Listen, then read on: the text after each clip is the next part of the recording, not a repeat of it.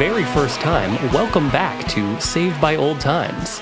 This is a music discussion podcast where we are taking an unauthorized and very unofficial look into the discography of the band Deerhunter.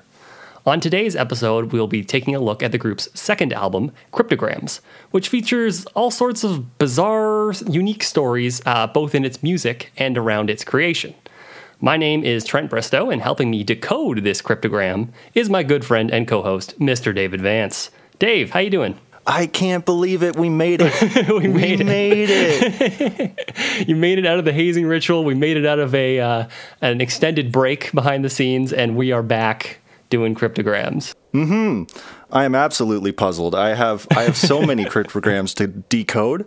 Yes, I hope you'll forgive the pun on that. No, not at all. Hand me a cipher. I'm, I'm ready to dive in. awesome. Uh, on the note of diving in, do you want to just jump right into uh, what's up with Deerhunter at this point? What they what's been going on since uh, Turn It Up? Yeah. I, I did notice a couple changes with the uh, with the live show, especially. Yes. Um, yes, it's definitely entering into into a new era, and it's the era that most people are familiar with them as a starting point. Yeah, so the main change uh, to begin is that Lockett Pundt uh, joins as an additional guitarist. Uh, he's a longtime childhood friend of Bradford's, uh, and after the band has already been touring around a little bit, uh, Bradford kind of recruits him in uh, to join the group. Uh, which again helps free him up so that he's not necessarily playing the guitars that he records on the album and he's able to just perform live. Yeah, the thing about that is like Bradford's like guitar style, at least uh, from what I remember from Turn It Up, was that like he was playing all the uh, sort of the spacey, out of control guitar riffs and guitar phrases, and then Colin, Colin Mee was sort of like uh, backing it up with a rhythm. Yeah. Right? So yeah, if there's a new band member, Lockett, notable guitar player playing guitar with his forehead. Oh, that's that's actually uh, Colin is the guy on the on the side there Oh, using his that's. Colin. Yeah. Okay. Interesting. The best way to identify who is Lockett at any point in time is who is wearing a plaid shirt. Uh, I almost never Ah. see Lockett without a plaid shirt on. He's the plaidest man about town. Well, maybe maybe a resident Canadian. Who knows? Uh, he's secretly Canadian, which is actually an indie label. It's a little joke. Um, um, but Lockett is uh, kind of an interesting uh, figure. He's kind of like the the yin to Bradford's yang, is how I describe him.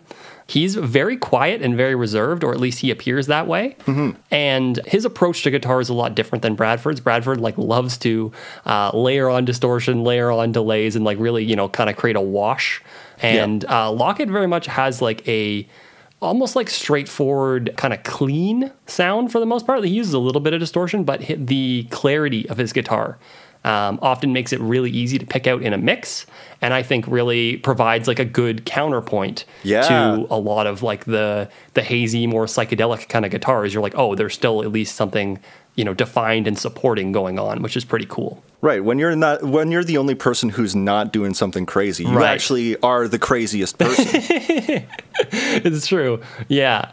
And so he mainly contributes uh, guitar, and at this point, he's only contributing guitar. Um, but later on, he is actually um, a secondary singer uh, and does have some some solo songwriting credits. Next up, with where where they're at, is they tour around for uh, about a year or so off of uh, Turn It Up, and in touring, they wind up on the radar of a uh, Chicago-based indie label called Kranky, spelled with a K. cool. And they were they uh, were mainly focused on the subgenre of like ambient, experimental, atmospheric kind of rock. That's what the label does. Yeah. Like the label just focuses on that kind yes, of music. yes, they have like one particular style, and they're like, we are dedicated to this scene, this kind of sound. Okay. which is cool. And actually, I went on their website and looked it up. They have a specific demo policy that says if you're interested in sending us your band's demo, like please already be familiar with the sound that our label curates and make sure you can explain like how your music inhabits that same space. no shoes. Exactly. No shirt. Yeah. They're like, uh, yeah. No no straight uh, guitar riffs. No four chord songs. Yeah, yeah, exactly. They're like, look, we are creating a, we're you know creating a vibe here. Like, don't don't fuck with that. Yeah. so that's pretty cool. And I think I, I've seen some quotes where Bradford said even he was surprised that uh, Kranky was interested in them. He's like, I think we're a little bit outside of what they normally do, but like it's cool that they like us.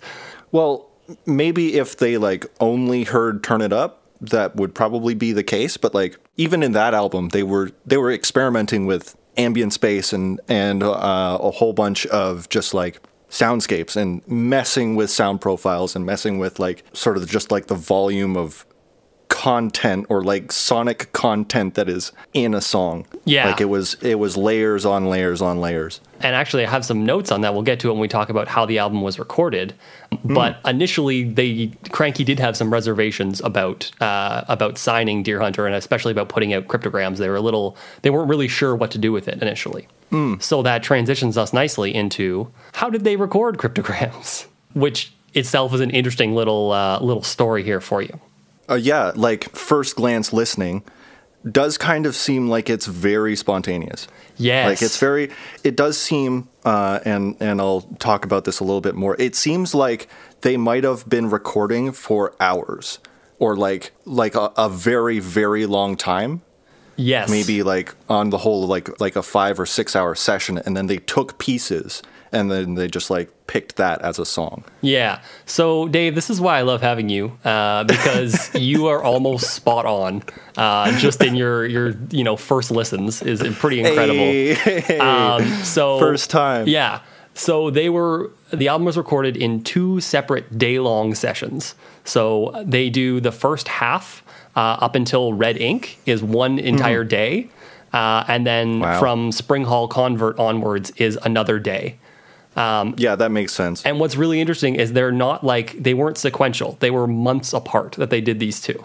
Okay. Yeah. Okay, Yeah. that that makes sense. Right. That makes a lot of sense. because when you listen to it, it's like there's two different, you know, mini Yep. little albums going on. The sound changes Yep. a lot. Mm-hmm. And yeah, what I what I wrote down a while ago was like in the early you know era of a band, like everything is changing so fast, and like what is and isn't in scope for your band and your sound is still kind of up for debate and you can still kind of play Yeah. around with that.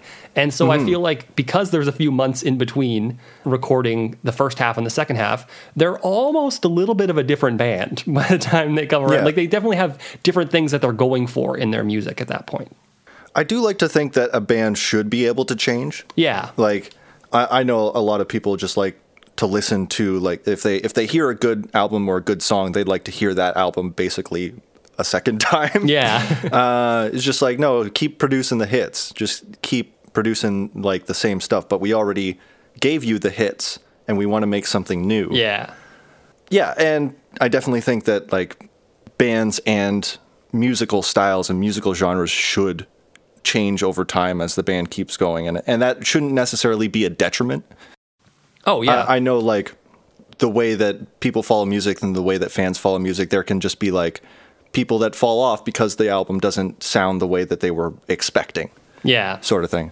Uh, and yeah, you you get that with a lot of bands, a lot of legacy bands as well. They they release new stuff and it just doesn't sound the same Yeah. but I think it's really neat that like that change happens like halfway through. Yes. Uh, and you can yeah, you can absolutely hear it. Right, and that's I think that's what I think is so cool about this album is that it kind of captures a group in transition, uh, and then it's all part of the same product, which is pretty cool. Mm-hmm. As well as I was going to say, you don't have to worry about um, a band, you know, continuing to uh, to stagnate or anything when we're talking about Deerhunter because uh, they love change. They love doing things differently.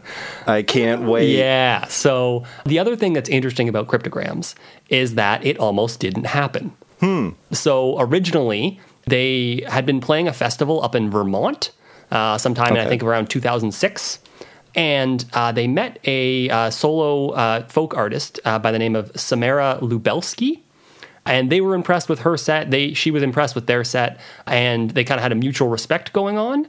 And Okay. so she offered to record them at uh, Rare Book Room in New York, which is like a a studio that they described as being uh, normally way outside of their price range.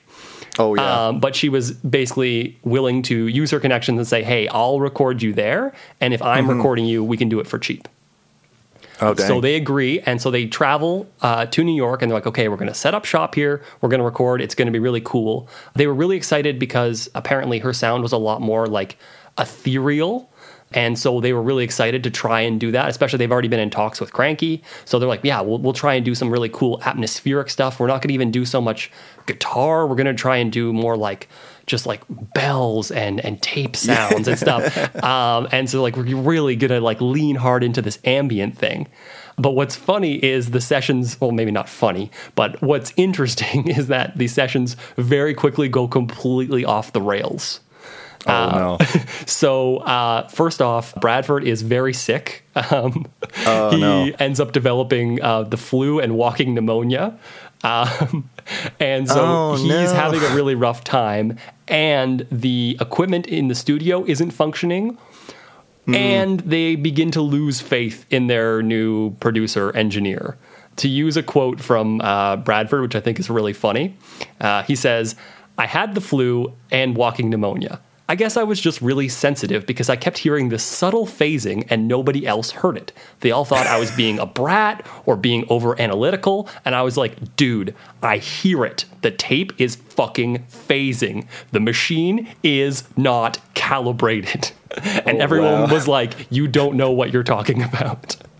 So it leads to infighting as well, where they're debating, you know, is the machine fucked up? Is it not fucked up? Should we do this? Should we not? Oh, that's gonna that's just gonna stay in my head the Yeah. entire time, dude. I think I think I think this mic is phasing. Right. I don't know about this. I don't know. um, uh, sorry, what was her name again? Uh, Samara is her first name. Samara. And she, her band or like her style is like she was picked up by Kranky as well. No, sorry, she's not a Kranky artist. She's just her Oh, own okay. independent soul artist who happened to know uh, folks at Rare Book Room. Oh, okay, great. Yeah. Would she be the producer on this album? So no, because these uh, sessions end up being completely scrapped. They give up on Oh. it entirely. They say, you know what, this isn't working out, and they just move on. They all move back to Georgia, and at that point, they consider breaking up. They're like, you know what, this this didn't work out at all. Oh, wow. And uh, so apparently, Bradford says he still has a copy of these sessions that are somewhere on a, he says, a scratched CD under his bed that will never see the light of day. And what's really interesting about this, and I wish I, I wish I could find a copy of it, is that apparently uh, some of the songs that do end up on Cryptograms, the album that we know and we've listened to, uh, are on these sessions. And apparently for Lake Somerset, there's a version of it that has a full horn section. And I really want to hear what that sounds like. Okay, so like this is this is now this is now the rarest CD in existence. This Right. is this is like this is the Dead Sea Scrolls of uh, indie rock. Exactly. And what's even more what's even more tantalizing about this is I saw somewhere online it said apparently at some point on the Deerhunter blog it was made available and people could download. it. He was finally like, you know what, it's been enough time. I'm over it. Like you guys just listen to it, have fun. And Okay. it's no longer available. I tried to find it. And so it exists somewhere out there in the world. I'll try to keep finding it and maybe we'll do a, a side listen of it one day. Yeah, um, that would be hilarious. Yeah, but I, I really want to know what that sounds like. And yeah, like Lake Somerset is a very interesting song to have a to have a horn section on. Exactly. That is that is a mood and a tone that I definitely want to hear. Yes, yeah.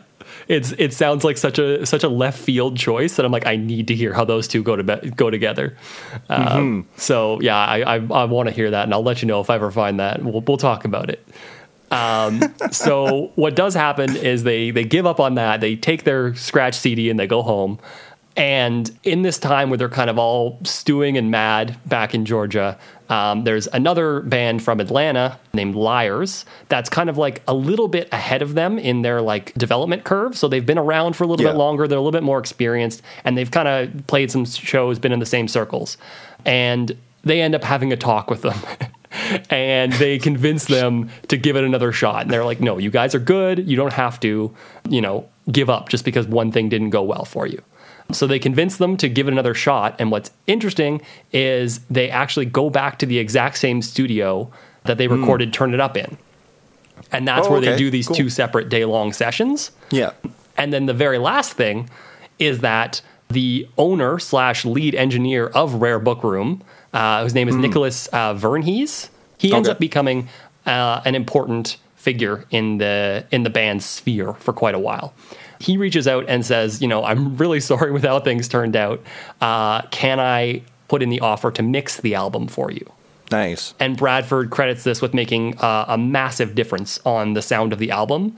Okay, cool. And yeah, he said it turned out great. So that's pretty cool.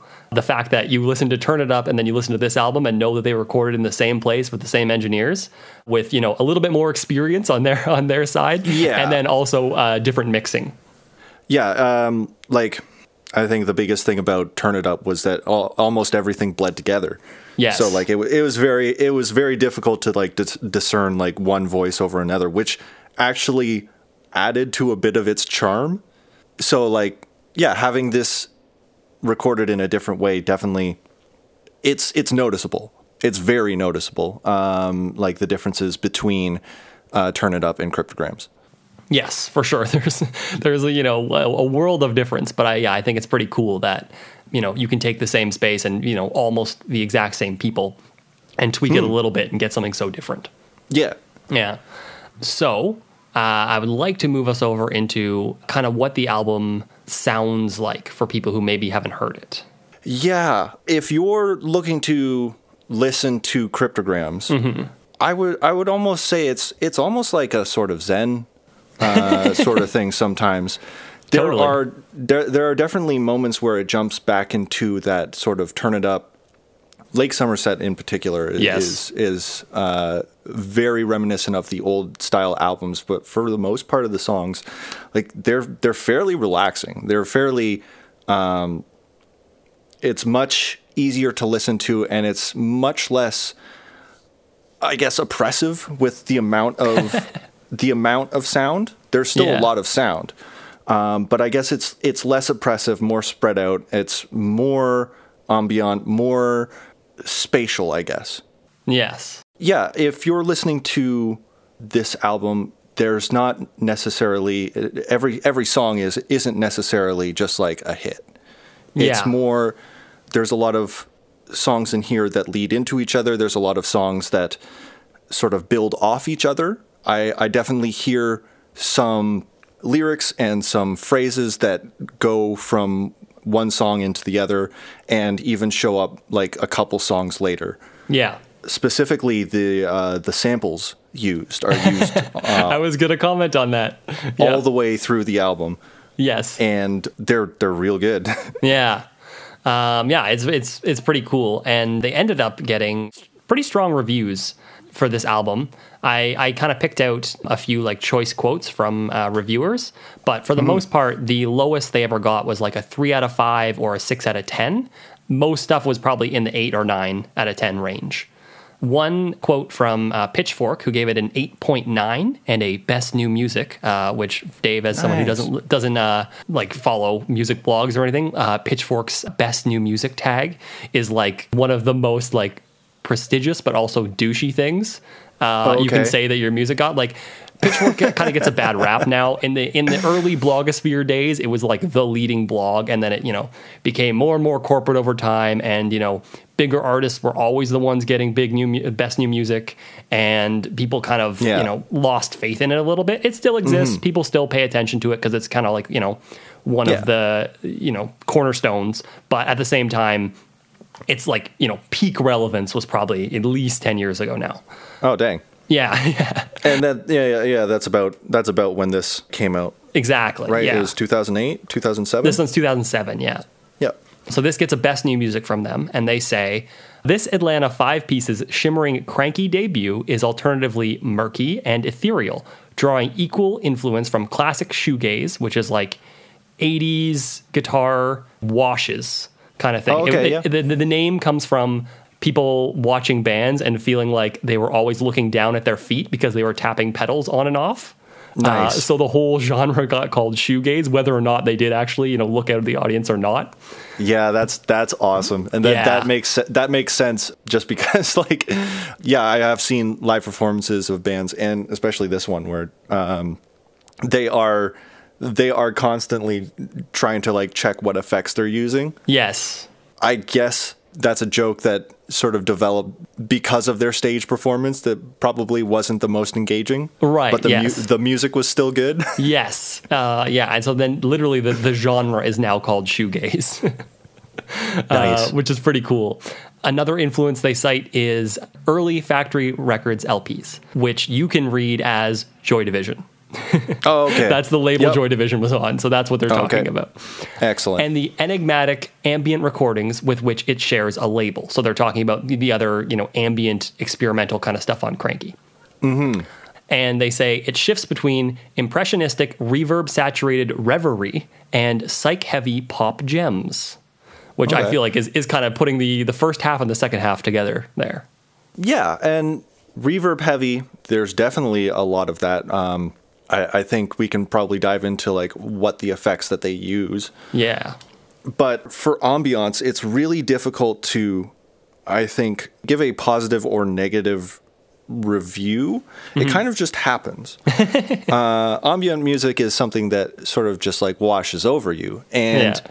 when when I hear them saying like yeah like reverb laden psych heavy ambient music is like well well isn't isn't that isn't that all ambient music? Isn't isn't that it, no. No and yes. Like there's Right. there's a lot of variance that goes into like how you make the sound, what produces the sound in the beginning, and sort of like what kind of mood, what kind of tones you're using when you're using like a lot of heavy reverb or heavy delay. It can it can end up like washing into like oh, you hear every tone of the major scale. So, it's very difficult sort of just to like give sort of like an accurate description of ambient music Yeah. that is a pretty good review. Yeah, I would say that's pretty accurate on on what's going on here. Yeah. Um, and it's funny you mentioned that because on a different review by All Music, which gave it a three out of 5 they actually really weren't into uh, the ambient bits and basically said that from the intro to Red Ink to Providence, there's a kind of tired consistency played out in the delayed guitar that works to make the record almost commonplace despite its avant garde leanings. Interesting. Yeah, they say other things like these instrumentals don't do enough to actually mean anything. Yes. Okay. There is also like the idea that okay, well this is just filler.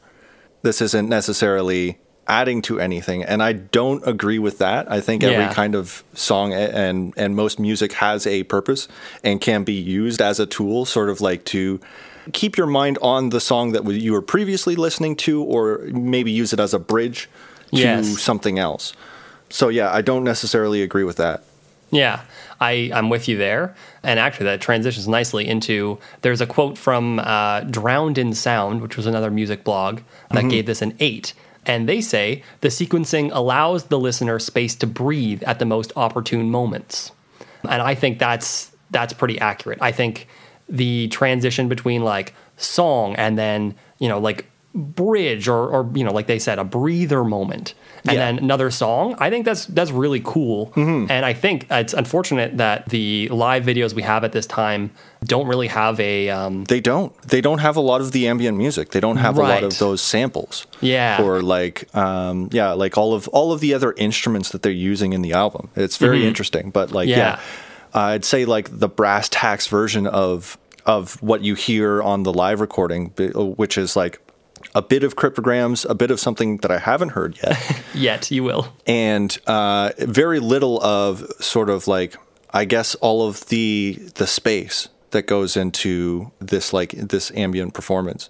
Yeah, I the you know not to get too ahead of ourselves, but they do start incorporating some of this stuff in a Nice. little later. But yes, as of right now, I think it you know offers up the, a great opportunity for uh, a really cool like sequence of tracks live, uh, where you could have song transition, song transition. I think that makes for a really good engaging set. But they don't really choose to go that way with their live shows yet. But yeah, that's kind of a little bit of a glimpse at what it sounds like. Yeah. For those who may not have heard it, do you want to hear what Bradford has to say about it? Sure. Yeah. Yes, in an ongoing section uh, that should be called "What does Bradford have to say about his What album?" in retrospect, Yeah. how does he feel about it looking back? So he said the band's goal was to create ambient punk, which totally makes sense. Interesting. Yes. Interesting. Like maybe that's what they were doing, trying to do from the start. Yeah. Um, I do I do think like a lot of the ideas from Turn It Up have crystallized and sort of taken form here because you see a lot of that stuff there. And, and I kind of think that they were trying to do that from the start, but they just started in like the angry punk mode. Yeah. And as well, he says, I was really into the idea of how ambience and atmospherics could take you to a place nostalgically and trigger memories. A lot of the record was based on being ill when I was young. I spent a hmm. lot of time in hospitals growing up. I always thought that perhaps it made our record stand apart because there was some reality behind it. It wasn't, oh baby, oh girl, let me get with you in garage rock language. None of our albums have been romantic or sexual. All of our albums have been about what most people t- consider to be things you don't want to look at for as subject matter in entertainment. Interesting. Yeah. I, I do think there might have been a sexual aspect to turn it up, but right. uh, not not gonna get not gonna get into there too much. Right. Yeah, there's definitely sort of like a dreamlike quality to ambient music, Mm-hmm. uh, and that idea where like, yeah, it's sort of like a Rorschach painting where it can trigger different emotions for different people. yeah. So it's not necessarily like Bradford could intend for this to sort of like symbolize either like going through his illness, sort of like that that catatonia that you kind of like walk through when you're at when when you're like I don't know when you're sick and when you're when you're um, maybe in a hospital and everything kind of just like blends together. Yeah. it's it's it's uh, yeah it, it can it can be pretty rough and it can seem like sort of like a dream-like sequence. It's not really real Yeah. but like not everyone experiences that so other people have different ways to interpret ambient music and definitely there are different ways that you can interpret all of the songs here on the album yeah i definitely i definitely get that Right. And I'm really glad you said some of that stuff about, you know, feeling like you're kind of in, in a haze or like things blurring together because we'll get into it. Um, Bradford has talked specifically about what some of these songs are about. Uh, Okay. and again, Dave, your instincts are spot on, my friend. We'll get into it, but like you, you're already, you know, scratching around it here. You're, you're digging it up nicely. yeah i guess i, I guess i don't need that cipher after all Yes, you were the cipher the whole time. hey i'm down with that Yeah. um, can we get into the album Sure, yeah. We let's let's hop on over to what your first impressions were. Well, let's take a little stroll down to Wikipedia. So, a cryptogram is a type of puzzle that consists of a short piece of encrypted text. Generally, a cipher is used to encrypt the text, and it's simple enough that the cryptogram can be solved by hand. Uh, substitution ciphers, where each letter is replaced by a different letter or number, are frequently used to solve a puzzle one must use the cipher to uh, recover the original lettering. Cryptograms were used for espionage. They were used Okay. for, yeah, they're they're used as like secret languages, that kind of thing. But for the most part, now they're just kind of like toys in magazines and newspapers Yeah, and yeah, like little little tiny puzzles that that people can solve. But yeah, for the most part, uh, cryptograms is kind of just like you take a, an existing language, something that you know, and you kind of just jumble around the letters, and it's like, okay, so I know that B actually means R. yeah, that's cool. Yeah, so like the idea that this song is sort of like an enigma, uh, something that you have to uh, have to really dive into, uh, something that you have to examine thoroughly to decode it, something Yeah. that invites the audience to. I think this band is like really big on inviting the audience in to participate with their music through sort of like the ideas that they generate. This is like a huge departure from Turn It Up, I guess, which would Yeah. it definitely did try to bring audience members in, but it also definitely tried to push uh, audience members away. And like, yeah, this is kind of like the idea that the album is a series of puzzles that you can solve one by one. Yeah. Or, yeah, you go through them. It's cool. It's a cool idea. It's less immediately attention grabbing. I think for um, like if this was intended to be like a restart, I don't know if it was necessarily intended to be like a restart as at, at this point, but um, it definitely does feel like a restart. Yeah, they very quickly distance themselves from Turn It Up. Like, you know, within a year of, of releasing it and playing some of the songs live, they're pretty much done with it. Uh, oh, really? Yeah, so I think in some ways this probably is a bit of a, a restart or a reboot for them. Li- Like they would have, they would still have a following from Turn It Up. Oh, yeah. They would, they would have like a maybe a more uh, devoted fan base. So like you have people who would definitely be down for this kind of idea, this kind of really diving into a a album, really trying to uncover like all the pieces and see uh, find out what they mean, sort of thing. Yeah. But it's less of the sort of like attention grabbing album art and album title that Turn It Up had. Yeah. So I think like this the the album art for this album as well is more or less like the same kind of thing. It's definitely got that like Twilight Zone vibe. yes. Yeah, uh, less immediately attention grabbing, less abrasive. It's trying to pull the audience in the uh, in by subtle means instead of by just being very very loud, very abrasive right off the get go. Yeah. Um, there is still a little deer. There's still a little deer in the middle of the album. It's Yes. cute. I also like really like these designs too. Like the um, the album art has a big spiral. yes. So the, it's got like the Twilight Zone spiral that goes in, and uh, it's got basically two sections to it. One that's like forget what the colors are, but it's like a pink and a blue, and then you have wavy lines that uh, get, go from the top down. So it's all Yeah. it's all parallel wavy lines that go t- top down, and it does actually sort of like create an optical illusion yeah, totally. where you can see different shapes inside the spiral, inside the circle. So you can s- see little ovals, you see little lines, that kind of thing. So yeah, Yeah. like even there within the album art, they're hinting at the idea that you can discover other things. yeah, they're kind of, you know, suggesting they you can throw out a bunch of different elements and then they come together however you interpret them kind of thing. How, whatever your eye or in this case your ear leads you to uh, discovering, which is pretty cool. It's a good way to get people primed into the album. Like this is this is kind of like what you're expecting. Yeah. and it's a huge ta- change in tone like Yes. immediately a huge huge change in tone but since this is kind of like meant to be a fresh start this is basically what the band's opening pitch is now like we Yeah. are uh, we are something that you got to think about a little bit harder we're something that you kind of have to dive in a little bit deeper uh, it's not going to be readily appreciable music. Like you're, you're not just going to be able to be like, oh yeah, this is a this is a nice four chord song. I'm able Right. to I'm able to listen to this and jam out to this sort of thing.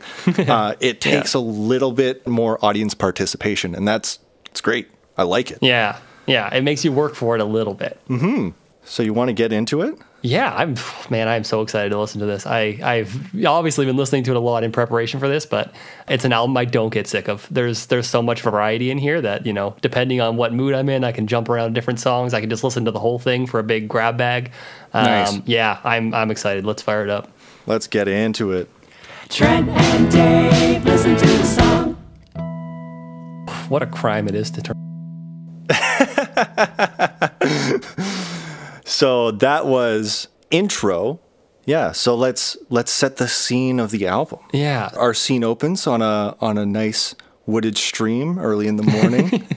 Yes. Insects and birds chirping, and through the mist, a man walks with a bass guitar and a delay pedal, and he strums one note.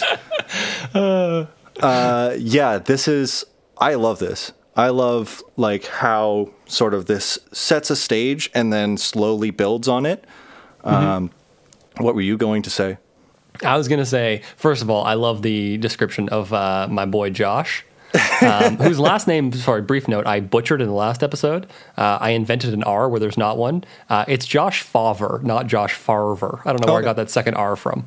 Not so good. But anyways, uh, I love the idea of him just being this, you know, mythical figure that's Yeah. strolling through the woods, laying down this uh, delayed bass. Just walks out, walks out of the mist, clicks the pedal, Yeah. strums that one note.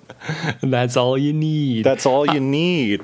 Yeah. Um, no, I think it's really cool. Uh, it's very clearly like a field recording or something that they've taken from a stream somewhere. Mm-hmm. and that that's cool. Like nature sounds always sound cool, but I like that then they just kind of layer more things on top of that. And to my ear, I think it kind of transitions from being like a very like nature serene thing to sounding like someone is in an ambulance racing through, uh, in racing towards the hospital. Okay. is what it sounds like to me. Okay, yeah, like so that's very interesting. So it's it starts with the stream. Yeah. Then it's uh, then the bass plays and it plays a one note and that that note is like filtered through a really slow delay. Yes. Um, and there's not a lot of cutoff. So you play that note, that note uh, hits, and it keeps going on a steady rhythm for a long time before they need to hit it again. And Yes. like, man, they do a good job at just like syncing it together. Like it never, Yeah. it never feels like like he, he's on the rhythm. Like he's mm-hmm. really on the rhythm of the delay pedal. So it never feels like it fully goes away. I know that he's hitting that note again, but sometimes I completely miss it. Sometimes it just like strings all the way together. Uh, it Yeah. definitely lowers in volume and then abruptly raises in volume. So that's when I kind of feel like he hits it again. And then like that keeps going and it's constant throughout the entire track. yes. Then after that, you do start to subtly hear the vocals. You hear Bradford in that sort of ethereal, way back in the room, like just screaming into the void, but it's very soft. Yes. So then that is also cycled, I believe, through another delay. So like it builds up, it like it, his his tone, his vocal tone builds up, and then he hits another delay pedal, and that sort of gets on its own rhythm. So that I I think that's what's going on. I don't know. Yeah, so I can actually tell you what I find really cool about this album right off the top is Bradford is using just two very cheap, uh, affordable, commonplace pedals, and is like has found a little niche on each of them, Nice. and he just works that uh, to create all these sounds. So what he has is um, he has two pedals uh, by the company Digitech, which is again uh, uh, nothing fancy. Right. Um, he has a digi verb and a digi delay, um, Nice. and they're just like cheap digital pedals. And he has the reverb, uh, the digi verb, set to reverse reverb all the time. So Yeah, that makes sense. anytime you start to be like, why does his voice sound kind of weird and backwards? It's because he's hitting the reverse uh, reverb. So it makes his voice sound bigger and then also backwards. and yeah, and also like he needs to just belt into it. Yeah. it's it's insane because like the tone for a lot of it is really quiet Mm-hmm. but you can tell that there is so much effort put into that tone like Yeah. that there's so much strain and effort put into it it feels like he's just yelling at a brick wall yeah. yeah, and I like the delay. I really like the reverb. It's very interesting because like the bass has delay and uh, does the bass use the same delay pedal? Are they using No. So I can explain. I'll hop over to Josh and then I'll hop back to uh, Bradford here for a sec. So yeah, what Josh is- doing with the bass delay Mm-hmm. um, is he's using uh, a pretty standard uh, digital delay, which I think makes a difference. Basically, you can there's kind of like two schools of uh, delay effects, and you can either use digital or you can use analog. Okay. And digital is known for having really clear repeats. Okay. Um, it was it was like the technology that was developed later after analog, and so they got better at recreating the sound. Yeah, like analog is analog is like tape delay, right? Yeah, tape delay, bucket brigade, yeah, all that Mm-hmm. stuff. Um, and analog kind of messes with the sound a little bit because it just wasn't very good at creating an accurate representation of the sound that you fed into it. Yeah, if you keep going onto the tape, eventually like everything's just going to quiet down. Um, Yeah. that's just the way that like that sort of copy loss degrades. Right. And so I what Josh is using is uh, digital delay, so it gives a very accurate repeat of what he's done. And I think when you're using an instrument like bass that has the potential to really overwhelm the frequency spectrum Yeah. uh, and take up a lot of space, having really really clean, precise repeats makes it able to work in a mix like this. Yeah, and like it's really good in the way that like they can use a delay in different ways. Um, So if I were to say uh, these pedals are also instruments. What would you say to Oh that? yes. I would say absolutely, and thank you for that because it transitions me back to my friend Bradford. And what Bradford is doing is using that reverse reverb to uh, send his voice backwards, Mm-hmm. and then he also has a second pedal uh, that he's feeding his voice into, which is the digi delay. Right. And that has a tiny little like sample function. I can't remember if it's called Oh, okay. sample or loop. I looked it up. Yeah. But basically, as long as you're holding down the pedal, it records what you're doing, and then when you take your foot off the pedal, it just repeats that back on a little loop. Yeah, Uh, yeah, And what's cool about that is, I think its maximum time is like four seconds or so. Yeah. But it can be as short as you want it to be. So if you want to grab just a tiny little thing, it'll just keep spitting that back at you, like almost stuttering it at you. yeah. And that's like that's exactly what happens. Like he he yells, yeah, for a good like ten or ten or so seconds, and then he jams on that button, and it puts it onto a rhythm. It puts Yes. it puts his it puts the last thing he was screaming onto a rhythm, and then it slowly fades out.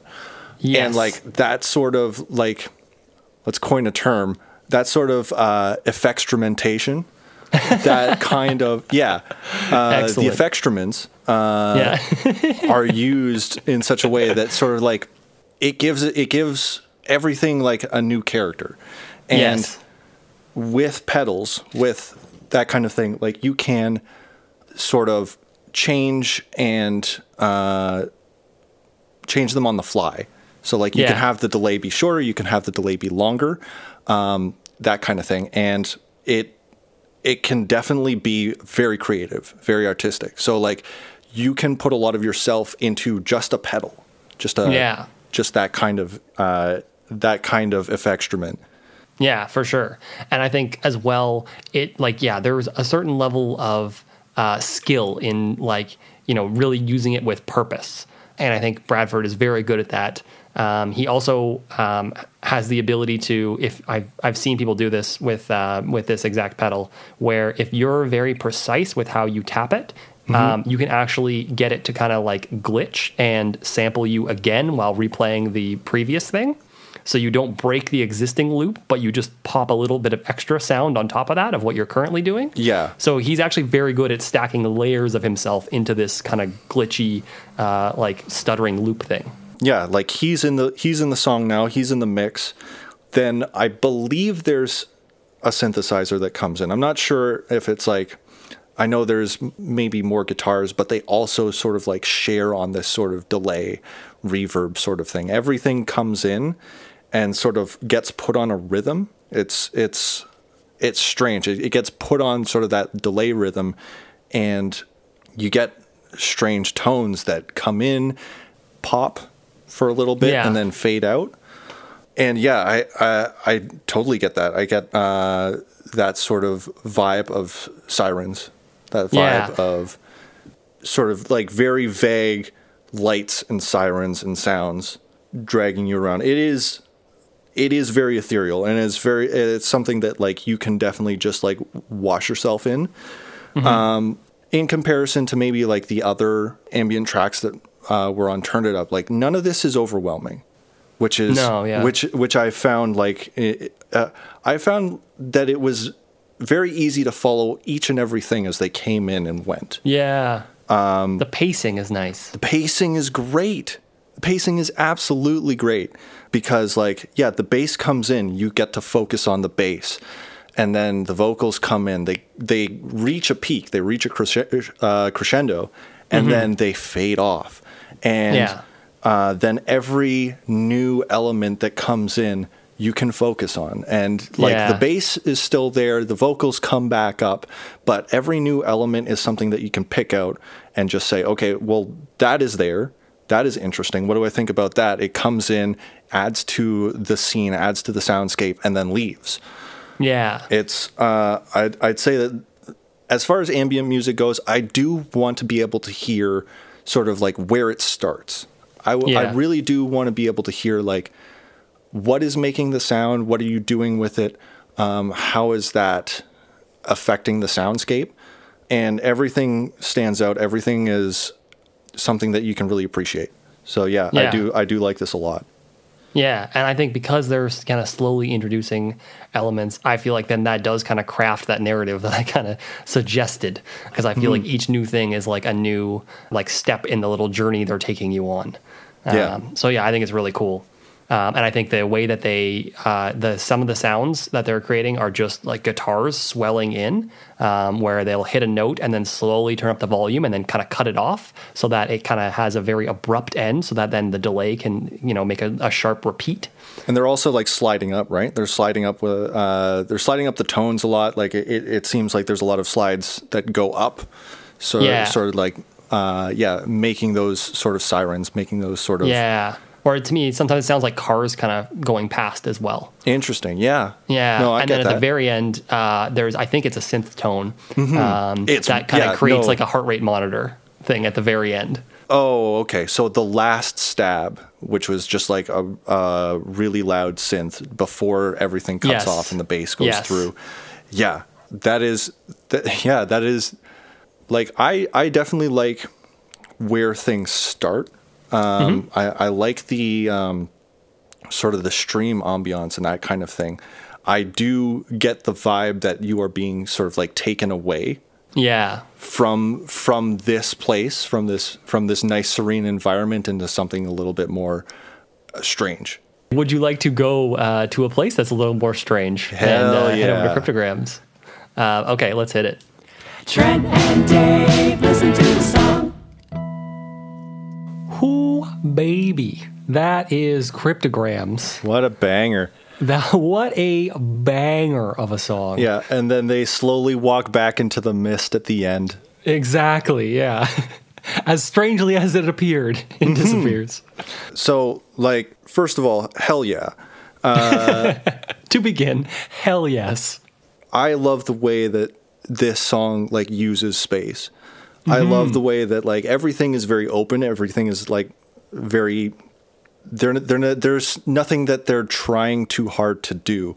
So this song starts with the uh, the bass that carries over, so it's it's on a delay. It's it's doing that constant rhythm, and then the drums come in, and the vocals and a tambourine all come in at the same time on Yeah. sort of like a different rhythm that's counterposed to the delay that's constantly going on with the bass, but Yeah. it still kind of works together. There's no there's no like polyrhythm. It's it's very like they clash, but Mm. not in a bad way.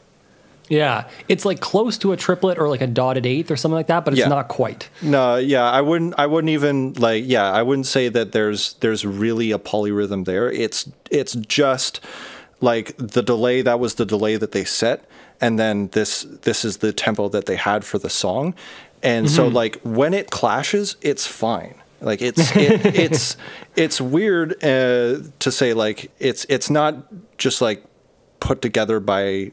It's not random. It's it, this Yeah. is they they chose that speed for the delay they chose that tempo for the song so Mm-hmm. it's going to clash and it and it does and it's great it's Yeah, no, Uh, it's really cool. and then the way that sort of like the tambourine and the drums and the lyrics come in um, there's so much time for you to get used to these three new elements like they carry through like the verse is very long it's very drawn out Yeah, and uh, the first verse takes a takes a while to get through, and you get you get acquainted with everything there. You get acquainted with like how what what tones they're using. They're using a bit of like a major tone. Uh, Bradford is, and he's sort of like playing off of the bass. And then when they get into what I would probably describe as like an instrumental chorus, yeah, which is great uh, because like I really like it, The, yeah. the new element that comes in is the guitar, and the guitar plays three notes. Mm-hmm. From what I have here, it's like a uh, it- it's a, like an arpeggiated B flat C and then A, and then that A moves down to a G. that's right. Yep. So yeah, it's it's making a very simple like like it's it's changing the tone, it's changing the the chords uh, with as little effort as possible, and I love that. Yeah. just like do as little work as you possibly can, and make as much impact as you possibly can, and that's Yeah. why I really like this guitar riff that comes in, sort of like to replace the vocals. Yeah, and it leaves so much space. So, like, yes. which was lacking on a lot of the guitars in uh, "Turn It Up." Mm-hmm. Um, they they'll play those they'll play the three note sequence and they'll let it ring, and then they'll play the three note sequence again with just the last note different, and they let it ring Yes. every time, and they it just like it feels so wide and open. So at what that I point, what I like about instrumental choruses and what I like about things like that is that, uh, yeah, like I said, it's making as much impact for as little work as possible, and the lyricist can actually uh, get more impact out of the lyrics by letting the last thing that they said sort of like carry through the entire Yes. instrumental chorus. yep, I love that. I love that so much. I love yeah, I love how that sort of works and like the dynamic that that makes in music. So when they do that as part of like their first verse chorus, it was sweet. It was absolutely like, yeah, this is this is what I've kind of been waiting for, sort of thing. and uh, it was great. And then they go back to the verse. Uh, There's another there's another verse with like now the guitar is added as an element. yeah, it stays in. Yeah. It stays in and it stays uh, making those chord changes. So you get used to the song with another element added, and then they hit it. Then they. Oh, hit yes, it real hard. and I love like just piece by piece putting these dominoes down Mm-hmm. and and then just knocking them all over at once. yeah, It's really um, good the way that this song sort of like builds up expectations and then pays off the expectation. Like you get yeah, you get rewarded for a paying attention to the intro because elements from the intro show up here. Uh, Yes. And then you also get like just a really good payoff for for everything that they set up in this song as well. Yeah, for sure. Uh, and also, this song has perhaps my favorite bass performance of all time. Uh, it's pretty high up there. I love it. I love the um, the second riff that comes in Mm-hmm. because it has that little gap in the middle. Do do do do do do Yeah. do do.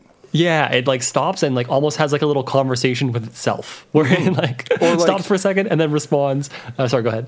or, or like yeah all the other in- instrumentalists because like the the first part of the bar is shared by the guitar and the bass but then the Yes. bass fills in a little bit and then the guitar fills in a little bit later so Yeah. yeah it, it, it's it's definitely uh, making space and then using space Yeah, that's really cool. And then yeah, the the bass line for when they actually like kick off into like the the second instrumental chorus, which is when they actually do the big shift. Mm-hmm. Yeah. uh, is just so driving. yeah and uh, yeah, they Oh, uh, the entire band turns on all 16 of their distortion pedals and yes, and Yeah. then the bass riff is excellent. It goes, uh, I think it's just like uh, an open F to an open C, like those are those are the chords, and the riff just follows along those really well. yeah, it's it's excellent, and it feels very um, krautrocky to me, Mm-hmm. which is I don't know if you're familiar with that genre at all.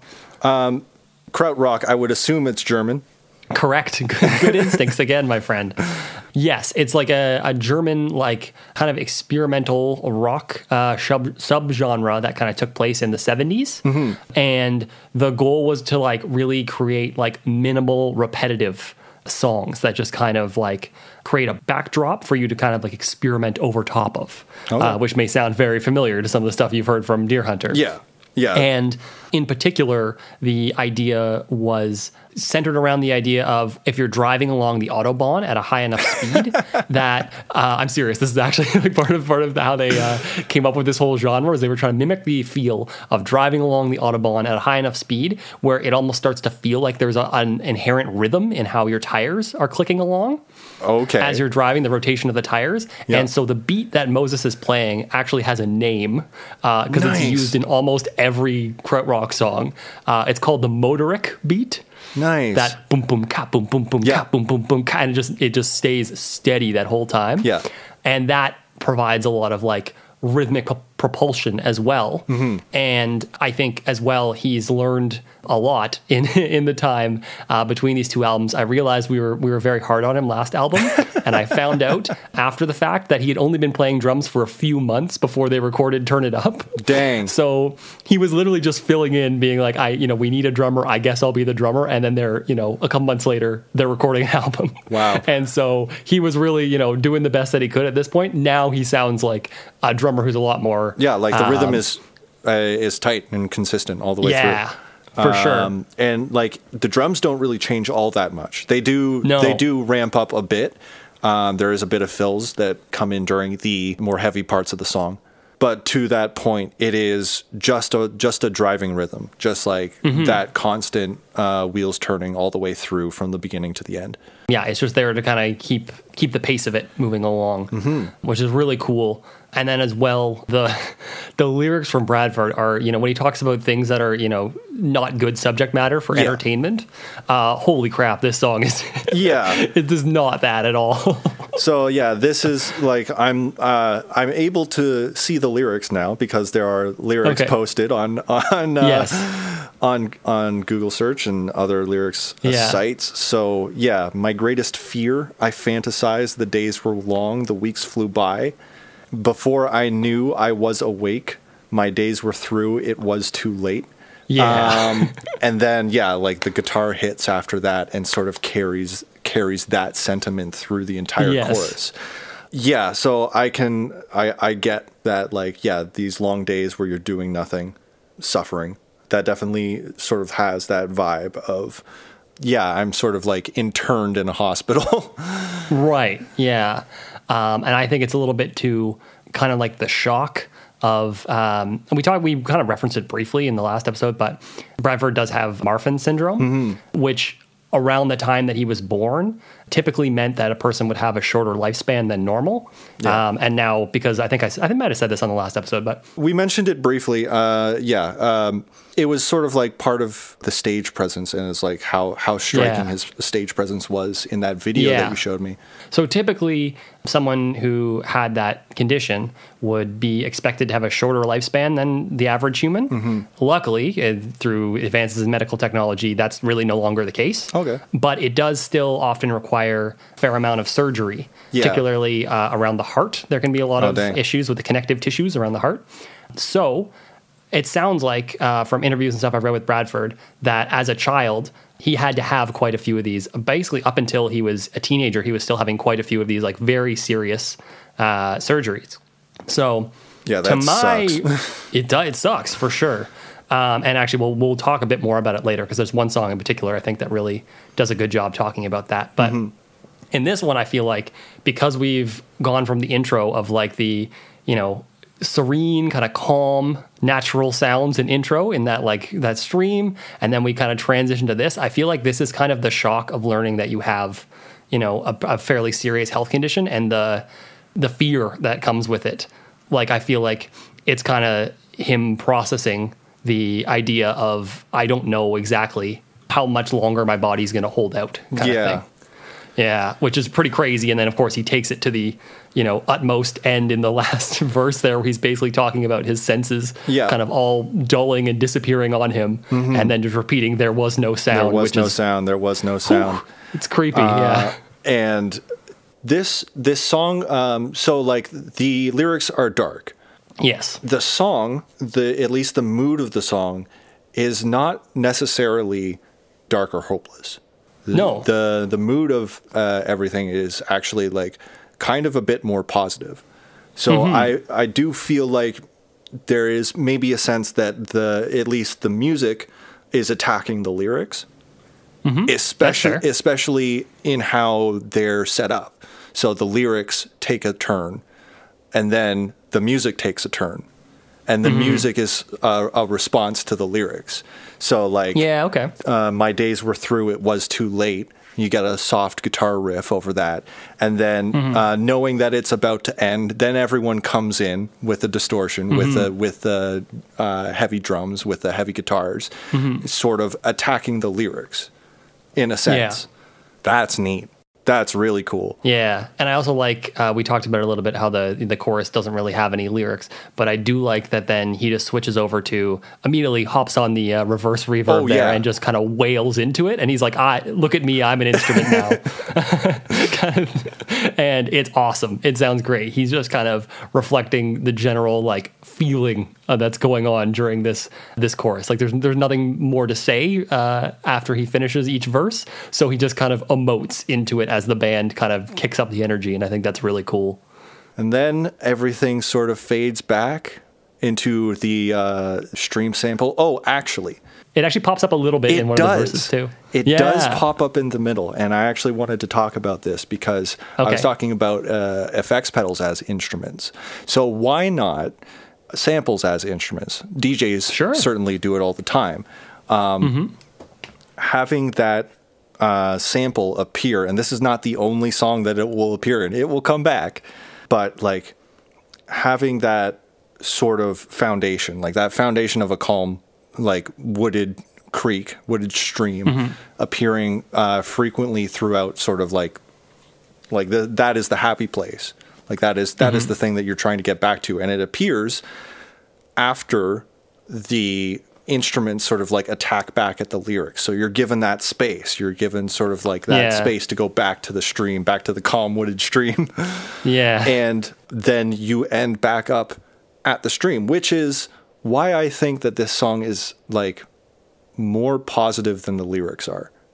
Yeah, I think it's it's you know this is my own interpretation now. Bradford has never said this, but I feel like it's almost like a uh, like a kind of like a spiritual wake up call kind of thing, where it's like yeah, like recognize that you know this this you know can happen and appreciate. Don't you know don't let your days just kind of languish kind of thing. Mm-hmm. Um, but I think it's really cool. It's good. It's good. It's great. It's one of my favorite songs by Deer no, Hunter. It's this awesome. is a bop. I was not I was not laying nearly enough praise on that. How about we uh, get back into white ink? Dip our pens into the white ink. Yes. Oh, yeah. Trent and Dave listen to the song. All right. All right, that was White Ink. What do we think of White Ink? Uh, as uh, the third part of the Cryptograms trilogy. yeah, so we were talking about this a little bit before. Like, intro and cry- Cryptograms are definitely like part of the same song. I also think that this is part of the same song as well. Okay, interesting. Not just because like um, the the stream sample carries over um, just a little bit before the guitars come in, uh, but I I think the way that this one is presented, it's presented sort of as a palate cleanser. The name Yeah. white white ink implies that this is sort of just like they're throwing just a bunch of uh, white out uh, on on on what happened before. Right. Sort of like like this this happened. Uh, here's a, here's a nice soothing way to just like get through it, Yeah. uh, process it, figure it out, and it feels at least as like ambient tracks go as like this is sort of like a, a contemplation piece. Like you're contemplating, Yes. you're kind of contemplating cryptograms. Yeah. So that's why it feels to me like this is basically the the capper on cryptograms. yeah. Um, Yeah, so everything like the guitar comes in, uh, they play a chord. I think it's like a G6. It's Okay. just a very uh, very easy uh, major chord, Mm-hmm. and like the reverb and the delay are a lit a little bit more wet, I guess. Yeah. It's Or- it's yeah, mixed very high. Yeah, on the uh, on, on the wet to dry scale, I guess. How how moist do you think this one is? How how That's damp? disgusting and lots. how damp is this uh, is this reverb? Um, it's oh man, that just grossed me out a bit. I know. Um, uh, but no, there's a lot of it. It, it. It's like it's very washy, where it's like Mm-hmm. it's turned up very high, where it becomes hard to tell. You know, after a little bit, you know where the original signal starts and where the delay kind of picks up and takes over. Like it, it kind of it blends together and creates these very long, slow, drawn out chord changes. Right, and I think that they understand this now, which is great. Yeah. They understand that there is more noise here, so you don't need to play as many instruments. There is there is significantly less. Like it's still not overwhelming, even Mm-hmm. though even though like the guitars can sort of like wash in to something. Um, they don't. It's not so much noise that it becomes exhausting. Yes. Um, So the guitar goes on a bit, uh, then the vocals sort of build up, and then um, the guitar changes chords. They move up. Yes. Uh, they move up to uh, I think it's just a, just a tone up in, in the major scale. yeah. Um, So it's another major chord uh, above the first one, but the way that it comes in, it's almost just like a tidal wave. Like you hear you hear Yeah. it coming. It doesn't actually like you don't exist in that chord yet, but you hear the notes coming, and then it sort of just like crashes uh, crashes over you and like small small waves and then one large wave and okay now we're in A Yeah. sort of thing. Like, okay, we're not now we're in this chord, sort of Mm-hmm. thing. But like, you you could see it for at least three years, it's just coming at you. Yeah. You can see Um, the shadow of the wave before it ever hits mm-hmm. you. Yeah. Uh, so yeah, like uh, again with with sort of like the paint metaphor, like the ink metaphor, just like throwing throwing this bucket of white ink over this over this paper. And just Yeah. getting rid of everything, so it slowly just washes over the song, washes over uh, everything going on here. Yeah. so the effects used here, Mm-hmm. there's still a lot of that delay, yes. tons of that reverb. Um, Bradford, I, I don't think that they they really put themselves on a rhythm this time. No, because the I don't delay- think there's any. Uh, yeah, the the delay is like a lot closer, really loose, really together, and yeah, washy, like you said. Mm-hmm. Uh, and then it cuts out, and you just have the guitar by itself Yes. on on that delay, on that sort Yeah. of uh, really heavy delay. Mm-hmm. Um, so it doesn't fade out, and, and it kind of it kind of just like keeps going through. Mm-hmm. Um, and what's what I love and something that people can do with delays is you can play with yourself. You can play. uh, oh, that Phrasing. sounded wrong. That sounded wrong. I, um, you can you can uh, you can play with. Uh, oh my god! Uh, you can play with uh, sort of like the what you're making, and and you can experiment with it, and sort of just like create new lines within like what's what's going on. yeah. Yeah, uh, it, it's it's interesting to see like how they. Uh, who would you say is on guitar in this one? So it's it's tough for me to know. Uh, I do know for some tracks exactly who is on guitar because there's photo evidence where it says, "Hey, this person playing this." For this one, I'm honestly not sure. I'm torn between, uh, well, all three of them. I guess I was going to list all three of guitarists, but my first instinct is I think it might be Lockett actually, um, only because. Mm-hmm. Um, We'll get to it, but the song "Strange Lights" is actually his composition. Oh, Uh, and that one relies really heavily on that stacked repeating delay Yeah. uh, being used to kind of build out chord changes and make them a lot bigger uh, Yeah. and uh, have a lot more like sound around them and stuff. So I think this is him being like, "Yo, check out my cool delay guitar that I can Yeah. do." Uh, that's my theory. and yeah, he plays those notes, and then he he uh, moves around. Like he plays the chord tones Yeah. of the chord, and then he moves up to the next chord and sort of like Mm-hmm. plays those chord tones. So it it has that sort of transition that I was talking to uh, that I was talking about before. That sort of like washing over transition, but it's just one Yeah. single guitar. It's one single Yes. guitar tone. So it's it, it's really interesting to follow. And it's Yeah. really interesting to like pick up on, yeah. And I think they do a good job, uh, whoever it is who plays this guitar, of doing two different things with the exact same effect. I don't think they changed the effect at all. I think they changed the way that they play at the very end.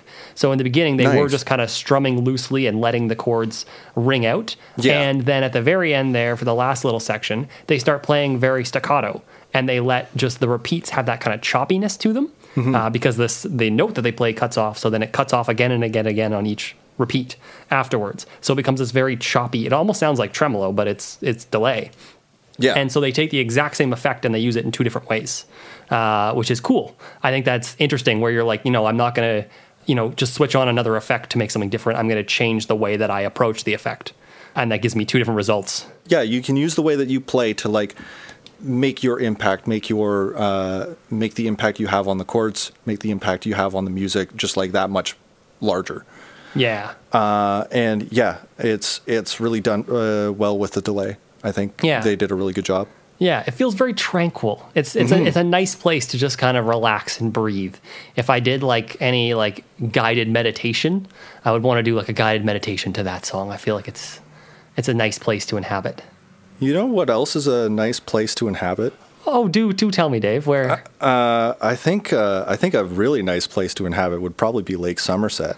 It has such a lovely name. How could it be anything less than, you know, beautiful and tranquil and serene? Let's go to Lake Somerset. Trent and Dave listen to the song. Ah, it's so relaxing on the water. Wow, it's just what a lovely uh, vacation that was. That was so relaxing. Uh, I I, would love missed you. Turn it up. I missed you so much. I know. So yeah, Lake Somerset, we go right back into another like horror punk song. yeah. So this is oh man, it's such a good vibe. It's It's really good. I really it's like such it. a good horror movie vibe. That's sort of like, but it's in all the in all the instances where they've really tried to dial into that sort of like really creepy mood. Um, Yeah. they've always done it in a different way, which which I which I really appreciate. I, I really appreciate like when they're when they're trying to be like abrasive and uh, sort of menacing. They Mm-hmm. can do it in so many different ways. Yeah. And I talked about like there was like a thriller in the last one, there was a slasher in the last Yeah. one, and this kind of seems like sort of like that crime horror sort Yeah. of sort of aspect where it's just like uh like a bunch of punks. Yeah. Uh, but they're they're it, it's it's brutal. Like they got rusty nail bats and they're they're they're going to work. yeah. It feels kind of like being hunted. It feels like Right. something is stalking you and it's very close. Yeah. Uh, and like the like those um, synchronized hits of the kick drum and the bass when it repeats in that Mm-hmm. one punchy note there, that to me feels like almost like footsteps coming up behind you or like in um, Yeah. Or Yeah, like you know I in like horror movies lot. when they when they hit the um the strings in a really sharp Yep. Mm-hmm. way, uh, it's yeah, it sounds like that. Uh, like in Psycho, I know they for sure use that in like the shower scene and stuff. That kind of just like really just uh, yeah, really piercing really kind of harsh thing. stabs. Yeah. Yeah, uh, that's what that feels like to me. Um, it also feels like uh, this is a slight tangent, but do you know the song "Possum Kingdom" by the Toadies? I do not. Okay. but tell me about it. Okay, so basically, that's uh, like a '90s one-hit wonder uh, song. It was in uh, the second Guitar Hero game. Actually, is how I found out about it. Yeah. Um, if people want to try and guess what my age is, um, and in it, the uh, singer talks kind of like, "Hey," he's like talking to this girl that he's romantically interested in. He's like, "Hey, come, just come to uh, Possum Kingdom," which I guess is uh, the name of like uh, lake area. And he's Okay. like, just come up to Possum Kingdom. It'll be great. It'll be so cool. And then also the subtext of the song is right. And the subtext of the song is he's a vampire and he's going to turn you into a vampire and you two will live together forever in Possum Kingdom. And it gets it starts off subtle and it gets very obvious by the end that he's like, no, I'm kind of like a serial killer vampire dude. Um, and so it's a cool song actually. It, it does a really cool thing where it alters a number of bars at different times uh, to create this this cool rhythm in the verse. But anyways, what that um, reminds me of on this song is I feel like I'm being stalked by like a lakeside vampire. that's Yeah, that's or ready yeah, just prey like on me. a lakeside horror of some sort, like the swamp thing. Like Yeah, yeah, some exactly. some sort of like yeah, creepy thing that is that is stalking you. Like um, all of the ideas in Turn It Up in like that entire album are are crystallized in this track. I Mm-hmm. Yeah, think like there's it's like the, best iteration of that. Like you uh, immediately when Bradford comes in with the voice, it hits you with that left right sort of thing. Um, like there's there's uh, a present voice, and then there's like multiple tracks Yeah, um, saying different things. Like there, I I think there's actually like two completely different sets of lyrics because um, they're saying different things. Like they're not Yeah. they're not they're not all saying the same thing uh, uh, and like like some things uh, one track leaves out some things one track puts in but it's very subtle very in the back like you can uh, you don't you don't get overwhelmed because there's like one uh, voice screaming in one ear, one voice screaming in the other ear, and they're both saying different things. Right. Um, so like some of the tracks in Turn It Up were a bit disorienting, but this one, like, yeah, the, they they basically did it more times and they got better at it, and Yeah. so now now they put those in the back, Mm-hmm. and and it adds to that menacing feeling. It adds like someone's whispering down your neck yeah, exactly. and it's like the the present vocals are so distorted, like so Yeah. heavily distorted, and that's how it starts, and then Mm-hmm. sort of like it's always built on top of that uh, four on the floor uh, bass guitar uh, Yeah. sort of thing, so that the bass guitar is just playing that that one note for the beginning of the song when when it builds up, and Mm-hmm. then like you were saying uh, in the middle they sort of have like a break a, a break section where like the bass and the drums sort of play off each other so like Yeah. uh, the bass um, the drums will play like a, a little bit of a faster riff and then the bass will uh, iterate on what it's playing. Um, and then yeah then the wailing section comes in and Yeah. everything everything sort of like breaks down and it's very aggressive very grimy very violent. So Yeah. I also was going to say, I think they improve on their techniques of making this like disorienting atmosphere. And I think each of the guitars actually has roles now, which makes a big difference. Yeah. Um, the one in the right speaker is absolutely doing the skronk again. The skronk is back in a big way on the right speaker, and I Ah, like it. It's good.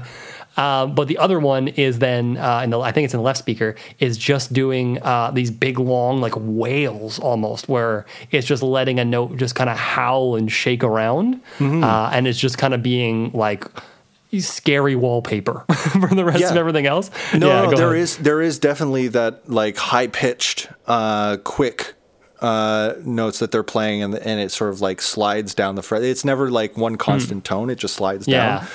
Uh, at the beginning uh, of the song, there are guitars that are playing like really soft notes up Mm-hmm. Yeah. top, and they're just yeah, and it, and it's uh, dissonant. It's it's sort of like trying to create that uneasiness, that that vibe, that like Mm-hmm.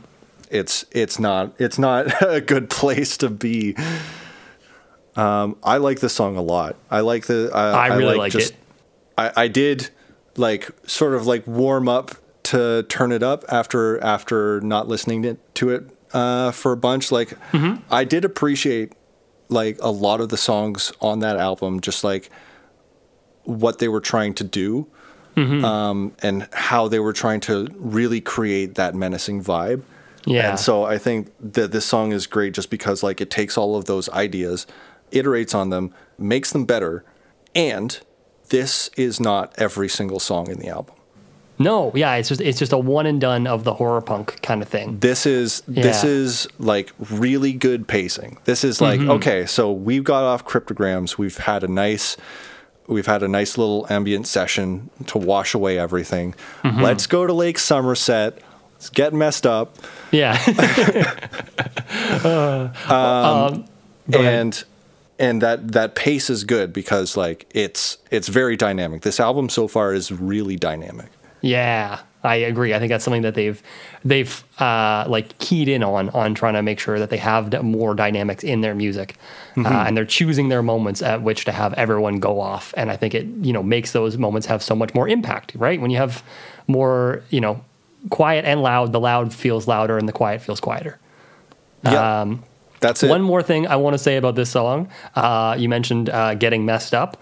Bradford did actually talk about the origins of how he uh, came up with the idea for this song, Hmm. and I think it's hilarious because we went on this big talk about how like menacing it is and how like it feels creepy and scary.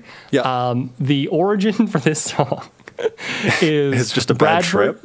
No, no, it's it's so it's so innocent. You'll never like in a million years if I was like Dave, guess the origin of this song, guess what inspired it, you wouldn't do it. I know you wouldn't. We wouldn't be able to do it because okay. no Whoa, one whoa, no whoa, one would make this connection. Whoa, whoa, whoa. Okay, okay. Yeah. Let me just take a look at the lyrics real quick. Okay, yeah, give and me- I'll give make, me- and I'll make one guess. Yeah, yeah, make one prediction, and I like I'll give you a hint. It is out there. It's not obvious.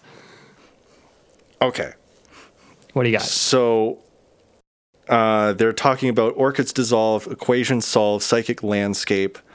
Um, in the park, we hid behind rocks.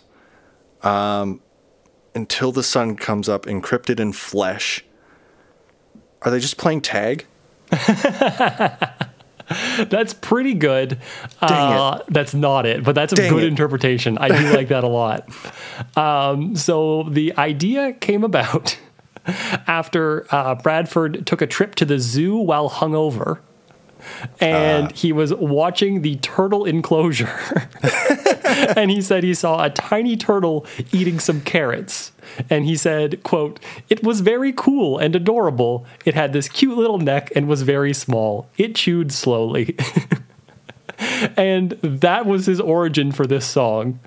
Excellent. So the only way, the only place I really see that connection is when he talks about like hiding behind the rocks and stuff. yeah. Um, But uh, it turns into this like really menacing thing. So I don't know if it's supposed to be like from the perspective of the carrot being eaten or something. um, but it's it's pretty cool. And then the other fun tidbit about this whole turtle thing, Yeah. um, is they did actually make a music video for this song. oh no. uh, and so uh, the guy who created the music video for them said okay so what you know like i'm interested in working with you making a music video. What do you what kind of subject matter do you envision for this? And bradford told him the story and he's like i kind of just want a guy in a turtle costume yes. and so there is a music video on YouTube. You can look it up. It's their official music video for this song. It is a full grown man in a head to toe turtle costume sitting at a dining room table eating pizza for four minutes, and it does not change. Are There's you no- serious? Yes, it's real. It, The it exists. that, the shit that they get up to in Lake Somerset. It's sickening. It's like it's it's like it's a bit unnerving because it looks weird, and especially because the song is so menacing, but it's just so bizarre. Um, so oh, sorry, that's my favorite tidbit about this song. That's great. That's Uh, honestly great. Yeah, I had to I had to let you, let you know that that video exists, and I highly recommend everyone at least watch a couple seconds of it just to see. Yes, this is real. I'm I'm definitely going to. yeah, But after that, maybe we could uh, find some Providence. yes, I think it's time for another little breather, uh, some solitude, in fact, uh, in Providence. Hmm. And we will get to that next time on part two of our musical discussion podcast of Cryptograms. We'll see you then.